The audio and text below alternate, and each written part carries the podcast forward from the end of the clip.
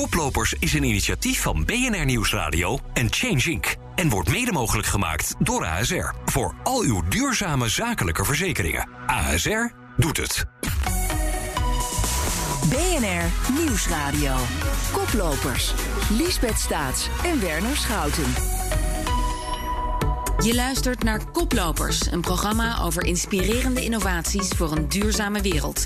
In samenwerking met Change incorporated. Ik ben Liesbeth Staats en klimaatexpert Werner Schouten is mijn co-host. Wij gaan op zoek naar echte oplossingen voor de duurzame uitdagingen van vandaag. Met vandaag het balanceren van ons elektriciteitsnet. Wat moet er gebeuren als bronnen van hernieuwbare energie niet genoeg elektriciteit genereren om aan de vraag van kantoren, bedrijven en huishoudens te voldoen? Het elektriciteitsnet in Nederland is op steeds meer plaatsen vol en dat wordt zonder ingrijpen van de overheid de komende jaren alleen maar erger. Je kan stroom uit de batterij halen, bijvoorbeeld in de piek om terug te leveren aan huishoudens of aan jouw buurt waar net drie huizen wat meer vragen ja, dan daarvoor. Door het overvallen stroomnet lopen eigenaren van zonnepanelen steeds vaker inkomsten mis. Dus we, als, we, als de vraag omhoog gaat, dan zetten we gewoon een extra centrale aan. Als de vraag naar beneden gaat, zetten we de duurste centrale weer uit. Ja, Werner, ik uh, kan niet zien vandaag welke fantastische outfit jij aan hebt. Want uh, ik zit thuis in quarantaine, want uh, een van mijn kinderen is uh, positief getest. Nou, dat zal heel herkenbaar zijn voor uh, veel mensen. Maar goed, we gaan het zo proberen. Het is een primeur voor Koplopers, maar B N R heeft vaker met dit bijltje gehakt. Dus komt vast goed. Ja, dan doen we het gewoon uh, online. Jij verder wel gezond? Ja, zeker, dank je. Nou, ja. Gelukkig. Um, wat viel jou op het nieuws? Afgelopen week is discussie ontstaan over de Europese groene taxonomie. Dat is een soort klassificatiesysteem die bepaalt of een investering van banken of fondsen duurzaam is of niet. Nu kunnen banken dat, dat label er zelf nog opplakken, maar straks gaat dat onder Europese regels vallen. En nu okay. blijkt uit een eerste concept dat de Europese Commissie van plan is om ook kernenergie en gascentrales als groen te bestempelen. Hmm. Nou, econoom van de Triodosbank uh, Hans Tegenman die noemde het al een graftaxonomie. En daarnaast was er ook een, een, een grote storm van kritiek. En ik moet zeggen, ik kan het wel begrijpen, want als je gascentrales als groen gaat bestempelen, dat uh, lijkt me in de verste verte niet het geval. Nee, dit is een beetje inflatie van de, van de term groen. Inderdaad. tweeduizend eenentwintig is over en dus kunnen we het net op gaan halen. Wat zijn onze duurzame resultaten? Alle cijfers zijn bij elkaar opgeteld. En in tweeduizend eenentwintig blijkt dat een derde van de Nederlandse elektriciteit uit hernieuwbare bronnen is gekomen. Dat is een combinatie van biomassa, zon en wind. En dat is mm-hmm. een, een groei van zesentwintig procent ten opzichte van tweeduizend twintig. Dus dat is wel, wel fors inderdaad. Maar nog niet heel erg zaligmakend, want als we kijken in Europa staat Nederland nog slechts op de zestiende plaats. Dus er is nog een flinke vooruitgang te boeken. Nou, nieuw kabinet, dus uh, wie weet. Onze eerste gast is Herman Vos, de C F O van Sympower. Welkom, Herman. Ja, leuk, hier, leuk om hier te zijn. We hebben het vandaag over het balanceren van het elektriciteitsnet. En dan gaat het dus over de vraag naar elektriciteit en de aanbo- aanbod van uh, elektriciteit. Maar eerst even naar de oorzaak. Hoe komt het dat de energietransitie waarin we allemaal zitten, dat die zorgt voor een disbalans op dat net? Nou, wat je natuurlijk ziet is dat we steeds meer uh, bewegen naar, naar duurzame energiebronnen. Uh, en met name wind- en zonne-energie. En uh, de productie daarvan is natuurlijk afhankelijk van de weersomstandigheden. Dus daarmee zie je dat er uh, ja, zowel meer variatie ontstaat als ook meer onvoorspelbaarheid. En dat maakt eigenlijk het hele systeem ja, volatieler. En dat is natuurlijk zo dat we bij hernieuwbare energie afhankelijk zijn van energiebronnen als zon en wind. Hè. Het kan natuurlijk gewoon niet waaien en het kan ook zo zijn dat het bewolkt is. Kan ik dan mijn laptop nog wel opladen altijd? Daar moeten we voor zorgen. En, en, en de manier om dat te doen is te zorgen dat het energie- of het elektriciteitsnetwerk ook flexibel genoeg is. En uh, ja, om het flexibel te maken kun je een aantal dingen doen. Je kan of aan de productiekant kijken of je uh, bij kan springen of, of, of wat zachter kan zetten. Je kan kijken of je elektriciteit kan opslaan. Of je kan kijken naar de vraagkant of je aan die kant uh, de vraag-aanbodbalans kan, uh, kan herstellen. Ja, wat we op... dat nu oplossen is dat gascentrales of kolencentrales harder gaan draaien als er te weinig hernieuwbare energie uh, wordt opgewekt. Ja, exact. Dus dan op dat moment uh, springt de gascentrale eigenlijk in. En die, die levert dan zeg maar de, de, de extra energie die op dat, dat moment nodig is. Ja, we hebben in Nederland natuurlijk een leveringszekerheid van iets van negenennegentig komma negenennegentig procent. Dat is ja, wereldwijd ontzettend hoog. Uh, dat willen we natuurlijk graag zo houden. Dan zou je zeggen van nou, wil je dat stabiliseren, dan gaan we dus extra aanbod, extra bijvoorbeeld fossiele energie uh, toevoegen. Maar jullie hebben een oplossing dat jullie uh, de vraag re- naar energie reduceren. Hoe, hoe zit dat? Ja, wat, wat, wat Sympower doet is dat we eigenlijk aan de ene kant helpen, bedrijven helpen om hun energierekening te verlagen en tegelijkertijd de flexibiliteit die ze hebben in hun energieverbruik inzetten om het uh, elektriciteitsnet in balans te houden. Dus de manier waarop dat, dat werkt is, uh, je, je hebt heel veel bedrijven die hele grote elektrische installaties eigenlijk permanent aan hebben staan, terwijl die best af en toe eventjes wat zachter gezet kunnen worden of misschien zelfs helemaal uitgeschakeld uh, kunnen worden. Wat voor, wat voor machines of, of apparaten moet ik aan denken? Het kunnen niet de, de koelsystemen in de supermarkt zijn, lijkt me. Nou, het zou een koelsysteem in, in, in de supermarkt zijn, maar dat, dat is voor ons dan hè, qua vermogen aan de kleine kant. Dus wij zijn Meer, hè, wij denken meer in megawatten. Dus dan denk je aan grote industriële uh, warmtepompen bijvoorbeeld. Uh, we werken veel met tuinders in Finland waar heel veel lampen branden. Uh, het kan ook, uh, het kan ook, kunnen ook datacenters zijn. We werken met een aantal cryptominers in Scandinavië. Uh, waar ook die maar flexibiliteit dan... zit. Maar is het dan niet zo dat, dat bedrijven denken, ja, als wij opeens minder elektriciteit uh, t- tot onze beschikking hebben, ja, dan, dan wordt onze activiteit teruggeschroefd. Komt onze levering dan niet in gevaar? Nou, dat, dat, dat is precies wat wij, wat wij oplossen. Hè. Dus, dus al die, als je bijvoorbeeld kijkt naar een koelcel, hè, dan kun je natuurlijk tijdelijk die koeling uitzetten, maar dan zal langzaam de temperatuur oplopen. Hè. Dus je moet op een gegeven moment natuurlijk ja. wel weer de koelsystemen moet je wel weer aanzetten. En dus elke vorm van flexibiliteit heeft zijn randvoorwaarden. En wat wij doen is door al die individuele flexibiliteit te bundelen uh, door middel van een softwareplatform, kunnen we daarmee één grote pool van flexibiliteit uh, uh, creëren. Um, die we kunnen inzetten om het elektriciteitsnet in balans te houden. En tegelijkertijd zorgen we ervoor dat al die bedrijfsprocessen bij de verschillende bedrijven gewoon door kunnen gaan. Dus moet ik het dan zo zien dat als ik een beetje uh, meer lever, of meer, sorry, als ik een beetje meer nodig heb aan energie, dat er dan door de besparingen van andere bedrijven meer energie mijn kant op kan komen? Nou, kijk, de markt waar wij in zitten gaat het echt om hele korte termijn verstoringen. Dus dat zijn verstoringen hè, die, die binnen tientallen of uh, binnen secondes of tientallen secondes of minuten moeten worden opge- mm-hmm. opgelost. Uh, dus d- dat is de tijdschaal waarin je moet, uh, moet denken. Um, en die verstoringen lossen wij dus op door dan tijdelijk andere apparaten uit te zetten op het moment dat er bijvoorbeeld een piekvraag is naar, naar elektriciteit. Okay. En jij zegt dus korte termijn verstoringen. Ja, in, in de energietransitie is de Dunkelflaute een soort van schrikbeeld. Hè? Weinig zon, weinig wind voor een lange periode. Zo'n periode was bijvoorbeeld in november tweeduizend eenentwintig. Um, is jullie oplossing van Sympower daar dan ook een oplossing voor? Of heb je daar andere technologieën voor nodig?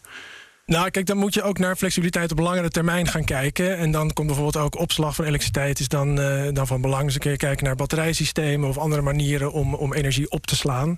Waardoor je langduriger periodes kan, uh, kan opvangen. En kijken dan naar die korte termijnmarkt waar jullie op actief zijn. Hoe vaak wordt een installatie uh, afgeschakeld uh, als je klant bent bij Sympower per jaar? Ja, dat, dat, dat wisselt. Dus het is een heel complex systeem van reservemarkten, van balanceringsmarkten ingesteld in Europa. En dat is ook de reden dat het net zo stabiel is. En, dus, en de stabiliteit van het net kun je, kun je afmeten aan de frequentie van het, van het net. Uh, en zodra daar uh, die afwijkt van vijftig hertz, dan grijpen al die verschillende reservemarkten in. En dat gebeurt eigenlijk vol automatisch, waardoor je eigenlijk dus nooit wat merkt van die verstoringen. Um, Aha. En omdat het zo snel gaat? En het gaat eigenlijk in veel gevallen volautomatisch ook. Ja. Dus, dus... En, en stel dat Tennet, hè, dat is de netbeheerder, uh, jullie opbelt en zegt, ja, er komt een uh, elektriciteitstekort aan. Dat, dat kunnen wij aan, uh, zien komen, daar kunnen we op anticiperen. Hoeveel vermogen kunnen jullie dan terugschroeven? Om, om welke schaal gaat het? Nou, onze totale portfolio is ongeveer vijfhonderd megawatt. Dus dat, dat is het totale vermogen wat we in kunnen zetten, verspreid over een aantal landen. Dat, dat is een soort van een klein windpark op zee. Dat is best wel, best wel significant. Nee, exact. En daarmee kun je ook echt een impact maken op, zeg maar, die elektriciteits, uh, op dat elektriciteitsnet. En jullie, de werking van jullie concept staat of valt natuurlijk bij grote bedrijven die met jullie mee willen doen. Dus er moet ongetwijfeld een soort van uh, voordeel voor hun te behalen zijn. Wat, uh, waarom zouden bedrijven zich aansluiten bij Sympower? Nou, wij kunnen voor die bedrijven een extra inkomstenstroom geven. genereren door eigenlijk hun flexibiliteit in te zetten in die, in die reservemarkten. En dus wij mm-hmm. krijgen bijvoorbeeld in Nederland betaald door Tennet voor het uh, beschikbaar stellen van die flexibiliteit. En die inkomsten delen wij weer met, met de eigenaren van die installaties. Ah. Dus zij verdienen ook gewoon geld mee. Kijk, dus het maakt okay. ook gewoon uh, ja, vanuit een, een bedrijfskundig perspectief gewoon uh, is het logisch. Um, en dan toch even naar die andere opties. Hè. Het balanceren van het net wordt steeds belangrijker. We hebben zien soms batterijen voorbij komen. Er is bijvoorbeeld een hele grote batterij in de FlevoPolder in ontwikkeling. Het opslaan van waterstof als langdurige opslag. Zie jij die ontwikkeling als, als concurrentie of zeggen van nou dat is het is en en en de oplossing? Ik denk dat de, de eindoplossing is zeker een combinatie van al die technologieën. Um, en wat we ook zien is dat we natuurlijk uh, over de tijd steeds meer gas- en kolencentrales gaan sluiten. En daarmee wordt eigenlijk de vraag naar flexibiliteit alleen maar groter.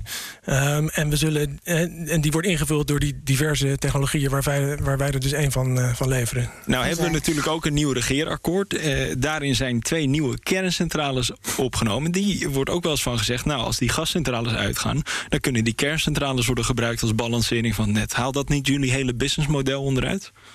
Nou, ik, ik, ik denk het niet. Allereerst moet ik nog zien dat die centrales er komen en, en op een efficiënte manier, een kostenefficiënte manier ook elektriciteit kunnen gaan leveren. Um, ik, ik denk ook uiteindelijk dat dat niet een hele duurzame manier is om het te doen. Um, kijk, het, het heeft zeker impact naar de totale vraag, uh, naar flexibiliteit.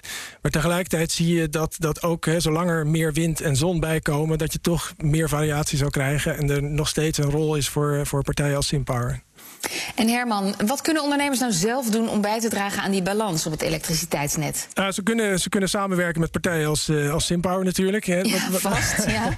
Want het is uh, uh, uh, in dit geval, in die markt waar wij zitten, moet je eigenlijk automatisch reageren. Dus het is niet zo dat je als bedrijf zelf uh, de tijd hebt om, om zeg maar een knop uh, om te draaien. Uh, je, wordt, je moet vol automatisch eigenlijk beschikbaar zijn om, om afgeschakeld uh, te worden. Mm-hmm. En, en dat kan eigenlijk alleen via partijen zoals, zoals wij. Maar ik kan me ook voorstellen dat er ondernemers zijn die denken, ja, ik ben al zo zuinig, weet je wel. Ik doe alles al super efficiënt. Nou ja, wat wij zien is dat, dat zodra wij met, met bedrijven gaan samenwerken, dat we ook eh, die bedrijven heel veel inzicht kunnen geven in hun energieverbruik. En daaruit volgen ook vaak weer nieuwe manieren van, van besparen voor, voor hen. Um, ja, en, en daarnaast bieden we ze dus de mogelijkheid om, om, om onderdeel te worden van, van de oplossing. Om uh, ja, sneller naar die, uh, naar die duurzame en, en, economie te komen. En niet elk bedrijf heeft natuurlijk zulke grote installaties om mee te doen bij jullie. Jullie hebben het over orde grootte van megawatts. Wat kunnen kleinere ondernemingen doen om toch bij te dragen aan die balans op dat net? Nou, we zien dat, dat de softwareoplossingen die, die wij bieden um, eigenlijk heel kostenefficiënt is. Dus wij kunnen zelfs ook kleinere uh, installaties uh, ontsluiten en, en zorgen dat die mee kunnen doen op ons platform. Maar op, op het moment is het wel zo dat je dan nog steeds over honderden kilowatten hebt. En, en, en daaronder wordt het, wordt het lastig op dit ja. moment. Tot zover de elevator pitch, Herman. Dankjewel. Herman Vos, C F O van Sympower. Ja, het is wel een goede les eigenlijk, dat met hernieuwbare energie, dus wind of zon, dan denk je, nou, dan zijn we klaar. Maar het is dus ook van belang om alsnog minder energie te gaan verbruiken. Dus je, je kunt jezelf niet rijk rekenen. Nee, ja, en dan heb je dus uiteindelijk ook minder zware elektriciteitsnetten nodig, et cetera. Scheelt een heleboel geld. Dus uh, nee, heel slim om inderdaad toch zuinig te zijn op energie. Dat uh, staat altijd bovenaan.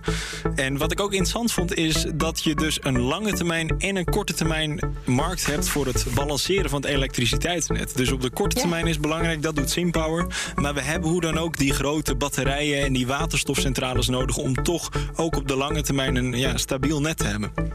Het is en en. Onze volgende gast is Robin Berg, C E O van We Drive Solar. Welkom Robin. Hi, goedemiddag. Ja, wij praten vandaag over het stabiliseren van het elektriciteitsnet. Um, jij zorgt ervoor met We Drive Solar dat onder andere dat wanneer de vraag naar hernieuwbare energie groot is en het aanbod klein, we toch kunnen terugvallen op groene stroom. Nou, daar gaan we straks over praten. Eerst even terug naar een paar jaar teru- geleden, want jij werd verliefd op zonne-energie. Hoe zit dat? Ja, dat klopt. Ik had, uh, nou ja, het is niet een paar jaar geleden, maar al meer dan twintig jaar geleden heb ik mijn hele dak volgelegd met uh, maar liefst veertig uh, zonnepanelen. En, uh, okay. wat een vrij was groot, je de eerste? Uh, in Utrecht was ik de eerste die netto terugleverde, zeg maar. Uh, op jaarbasis. Ja. En uh, ja, dat was, uh, er kwam echt, echt letterlijk een gigantische bak stroom van mijn dak. Zelfs met twintig jaar oude zonnepanelen al. en uh, ja, ik was uh, op slag verliefd op deze mooie bron van energie die uh, gewoon gratis van je dak afkomt, zeg maar. Dus dat uh, vond ik fantastisch. Ja, ja. En, toen is dat, en dat smaakte naar meer? Jazeker. Ja, ik, ik had al een, een onderneming en ik ben op zoek gegaan naar manieren om vanuit mijn bedrijf, zeg maar, daar, uh, uh, de, de, daar een vervolg aan te geven. Dat viel nog niet mee, want in Nederland uh, was zonne-energie nog niet echt een serieuze uh, energiebron uh, in beleid en uh, financiering en regelgeving. Mm-hmm. Dus uh, pas een, een, een tien jaar later, zeg maar, werd het mogelijk om daar uh, financieel-economisch mee aan de slag te gaan. Ja, jij bent uh, iemand die bekend staat voor veel groene plannen. Je hebt ook uh, glasvezel aangelegd, volgens mij, met groene energie. Allemaal groene plannen. Maar jij bedacht ook dat um, de elektrische auto, die veel energie vraagt, ook energie kan opslaan. En dat, dat plantte het zaadje voor We Drive Solar, waar je nu actief mee bent. Wat, wat doen jullie als We Drive Solar? Ja, klopt. Ja, zeg maar, die zonne-energie is een prachtige bron. En zoals uh, net ook aangegeven, alleen soms is hij er niet. Hij is vrij goed voorspelbaar, maar als, hij er, als de zon niet schijnt, dan is, heb je geen energie. Um, dus ik ben vrij snel op zoek gegaan naar een manier van hoe kun je dat dan opslaan. En toen kwam ik eigenlijk uh, bij mijn eigen elektrische auto terecht, die ik uh, tien jaar geleden kocht. Uh, een uh, Nissan Leaf. En die uh, bleek Japanse technologie aan boord te hebben waarmee die kon ontladen. Uh, mm. Dus ik heb uh, Nissan Europa benaderd en die hebben mij een laadpaal geleverd. Een Japanse laadpaal. En daarmee kon ik, zeg maar, mijn auto gebruiken als opslag van mijn eigen zonne-energie. Waardoor ik vierentwintig uur per dag in één keer die zonne-energie beschikbaar. Je hebt je eigen energiesysteem gecreëerd thuis. Ja, dus voor mij hoefde die kolen en die gascentrale niet meer aan uh, in de nacht. Um, en dat vond ik zo'n gaaf idee dat ik dacht van, hé, hey, dit is mooi, kunnen we dit gaan opschalen? Ja, um, en toen ging je verder nadenken, want als klein bedrijf uh, ben je de samenwerking aangegaan met het grote Renault. Nou, dat, uh, daar dromen veel kleine bedrijven van. Hoe is je dat gelukt? Nou, eigenlijk, zeg maar, de Japanse techniek was heel mooi, maar in Europa uh, schaalde dat niet op. Dus we zijn op zoek gegaan naar een andere partner om ons te helpen om daar, zeg maar, een Euro- Europese standaard van te maken. En toen uh, zijn we met Renault in contact gekomen en die wouden daar heel graag bij helpen. Um, dus we zijn regelmatig naar Parijs geweest en hebben eigenlijk de wereldprimeur gehad van die techniek in zowel de auto als een laadpaal die wij hadden ontwikkeld. Maar toch even, hoe, hoe overtuigen de C E O van Renault als je als eigen onderneming nog helemaal ja, weinig hebt klaargespeeld op het gebied van uh, nou, het leveren van auto's en dergelijke? Ja, het was eigenlijk een combinatie. We hadden hier uh, een aantal jaar, zeg maar, een samenwerking met netbeheerder, gemeenten. En die werden eigenlijk steeds enthousiaster over dit idee. Dus we hadden een samenwerking van diverse partijen, ook Universiteit Utrecht erbij. Uh, E-Laat uh, en nog een paar andere bedrijven. En dat was eigenlijk voor Renault best interessante um, okay. zeg maar, samenwerking om zoiets te ontwikkelen. En uh, vergis en... je niet dat Nederland natuurlijk zeker toen nog echt ver voorliep met elektrisch rijden ten opzichte van andere landen in Europa. Toen nog, zei, zei hij, melancholisch. Ja. Ja. En nog een uh, praktische vraag. Als je dus je auto als een soort batterij ook gebruikt, ja, en die batterij levert energie voor andere doeleinden dan je auto, kan het dan zo zijn dat als je net weg wil rijden, dat die batterij net op is, omdat andere bronnen ervan gesnoept hebben? Nou, kijk, die autobatterijen worden steeds groter. Hè. Kijk, mijn Nissan Leaf, die had uh, vijf jaar geleden, dat, of tien jaar geleden, dat was een batterij waarmee je honderd kilometer kan rijden. Auto's die nu komt, die kunnen al vierhonderd, vijfhonderd kilometer. Oftewel, um, je kan daar probleemloos wat stroom uithalen. Mm-hmm. um, en, en toch al die ritten rijden die je wil rijden. En wat wij eigenlijk doen, en dat is wat de vorige spreker ook aangaf, je bent eigenlijk continu aan het laden, ontladen. Het is niet zo dat je de hele auto leeg gaat trekken. Je bent, okay. Die auto's worden onderdeel van het energiesysteem. En het ene moment is er wind, het volgende moment weer even niet. Dan is er weer zon, dan is er, gaat de vraag naar beneden en zijn er andere uh, opwekkers beschikbaar. En dat spelen met die stroom en het beschikbaar maken van die flexibiliteit, dat is feitelijk wat wij ook doen met onze uh, auto's. Want jullie bieden dus deelauto's aan en daarmee bied je dus niet alleen deelauto's aan, maar balanceer je ook het net. Exact, ja. Dus wij kijken heel goed naar wanneer zijn de reserveringen van onze klanten. Hè. Dus een, mensen moeten gewoon een, een boeking maken op onze auto's. En op basis van die boekingen weten wij precies wanneer de batterij vol moet zijn. En in de periode tot aan die rit kunnen wij de batterij beschikbaar Aha. maken voor het energiesysteem. Dus ook als die auto stilstaat op, op de parkeerplaats, bij de hub van de, van, bij, bij, waar je kunt huren, ja. dan, dan levert hij iets aan de samenleving. Dan heeft hij een functie. Precies, ja. Dus eigenlijk is ons idee dat die auto geld verdient en maatschappelijk opbrengst heeft, niet alleen als hij rijdt, maar ook als hij stilstaat. En kan dat nu al? Um, nou, dat laden doen we al. Hè. Dus het slim opladen tussen reserveringen. Um, het ontladen hebben we dus getest en ontwikkeld. En Hyundai komt dit jaar met de eerste uh, productieauto die op diezelfde standaard die we met Renault hebben ontwikkeld, um, beschikbaar komt. Want, want dat is dus nog wel een uitdaging. Niet alle auto's kunnen opladen en ontladen. Exact. Ja, nee, we zijn echt aan het pionieren. En um, Uh, dit jaar hopen we daarmee uh, de primeur te hebben met Hyundai samen en dat op te schalen. En toch even, als we groot denken, uh, kan je met auto's het hele energienet in principe balanceren? Ja. Ja, en, en dat is de reden. Zonder ook waar, twijfel. Ja, zonder enige ja. twijfel. Hoe, hoeveel maar. auto's heb je nodig? Ja, hoeveel heb je nodig? Voor de hele stad Utrecht tienduizend elektrische auto's. tienduizend? En er zijn daar honderdveertigduizend auto's in Utrecht. Dus uh, voor heel Nederland ongeveer anderhalf miljoen auto's. Het is een peulenschil. We hebben er acht miljoen rijden, exact. negen miljoen rijden. Ja, dus de, vergis je niet hoeveel batterijcapaciteit er in een auto zit.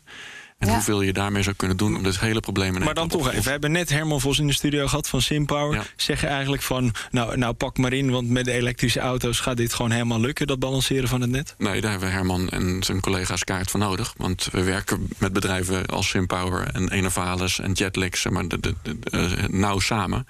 Om dit allemaal slim in te regelen, aan te sturen, te maximaliseren en zowel de, de financiële als de duurzame opbrengst maximaal te maken.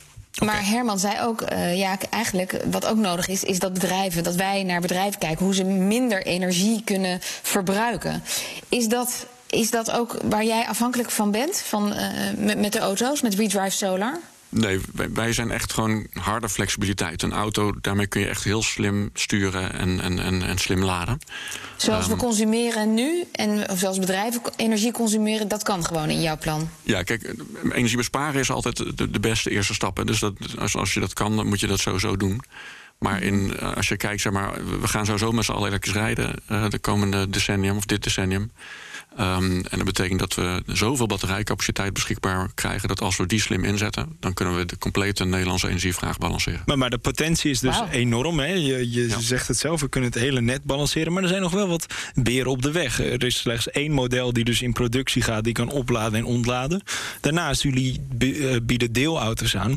Ja, het Kennisinstituut voor Mobiliteit heeft geconcludeerd dat slechts nul komma nul twee procent van de autorit in een deelauto gebeurt. Hoe gaan jullie de consument verleiden dat we meer van zulke auto's gaan gebruiken? Nou, kijk, het autodelen is voor ons een nice to have en biedt extra mogelijkheid omdat je daarmee nog meer flexibiliteit kan creëren.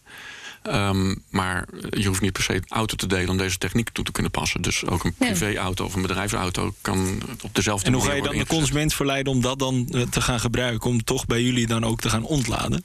Nou, kijk, onze laadpalen, die we bijvoorbeeld in honderdtallen in Utrecht hebben staan en uh, nu ook in duizendtallen in uh, Rotterdam en Zuid-Holland worden geplaatst. Um, die kunnen ook elke auto laden en ontladen dadelijk. Dus de, uh, en dat is voor de eindgebruiker uh, ook gewoon financieel interessant om te doen. Als jij je batterij beschikbaar stelt aan het energiesysteem en een partij als Sympower of Enovalis gaat uh, daarmee sturen, uh, ja, dan is een deel van de opbrengst gewoon voor jou. Klaar. Nou, dan werkt het twee kanten op. Dankjewel, Robin Berg van We Drive Solar. Ja, zo'n auto die en rijdt, maar ook als een soort batterij voor je huis staat om uh, anderen van energie te voorzien. Ja, dat, dat klinkt als het gouden ei. Waarom het kan, dus waarom doen we dat niet meteen, denk ik dan? Ja, en het is ook nog eens makkelijk. We hebben maar een klein deel van de auto's nodig om het hele elektriciteitsnet te balanceren. Dus ja, uh, voordelen te over, zou ik zeggen. Wat ja. ik ook mooi vond in het, in het verhaal van Robin is dat een klein bedrijf dus eigenlijk grote bedrijven als Renault en Hyundai gewoon uitdaagt om, om nog innovatiever te zijn. Dat zijn toch een beetje de luizen in de pels. En dat lukt ze ook nog. Ja, en ze krijgen ze ook die, die, zo, die bedrijven ook nog mee. Dus die, gaan, die denken ook, ja, wij moeten hier niet een kans mislopen. Dat was hem weer. Dank voor het luisteren naar Koplopers. Je kunt deze uitzending natuurlijk terugluisteren via de B N R-app en b n r punt n l. Maar natuurlijk ook op jouw favoriete podcastplatform. Koplopers is een initiatief van B N R Nieuwsradio en Change incorporated. En wordt mede mogelijk gemaakt door Kono Kaasmakers. De lekkerste en eerlijkste kaas. Klimaatneutraal gemaakt in de Beemster.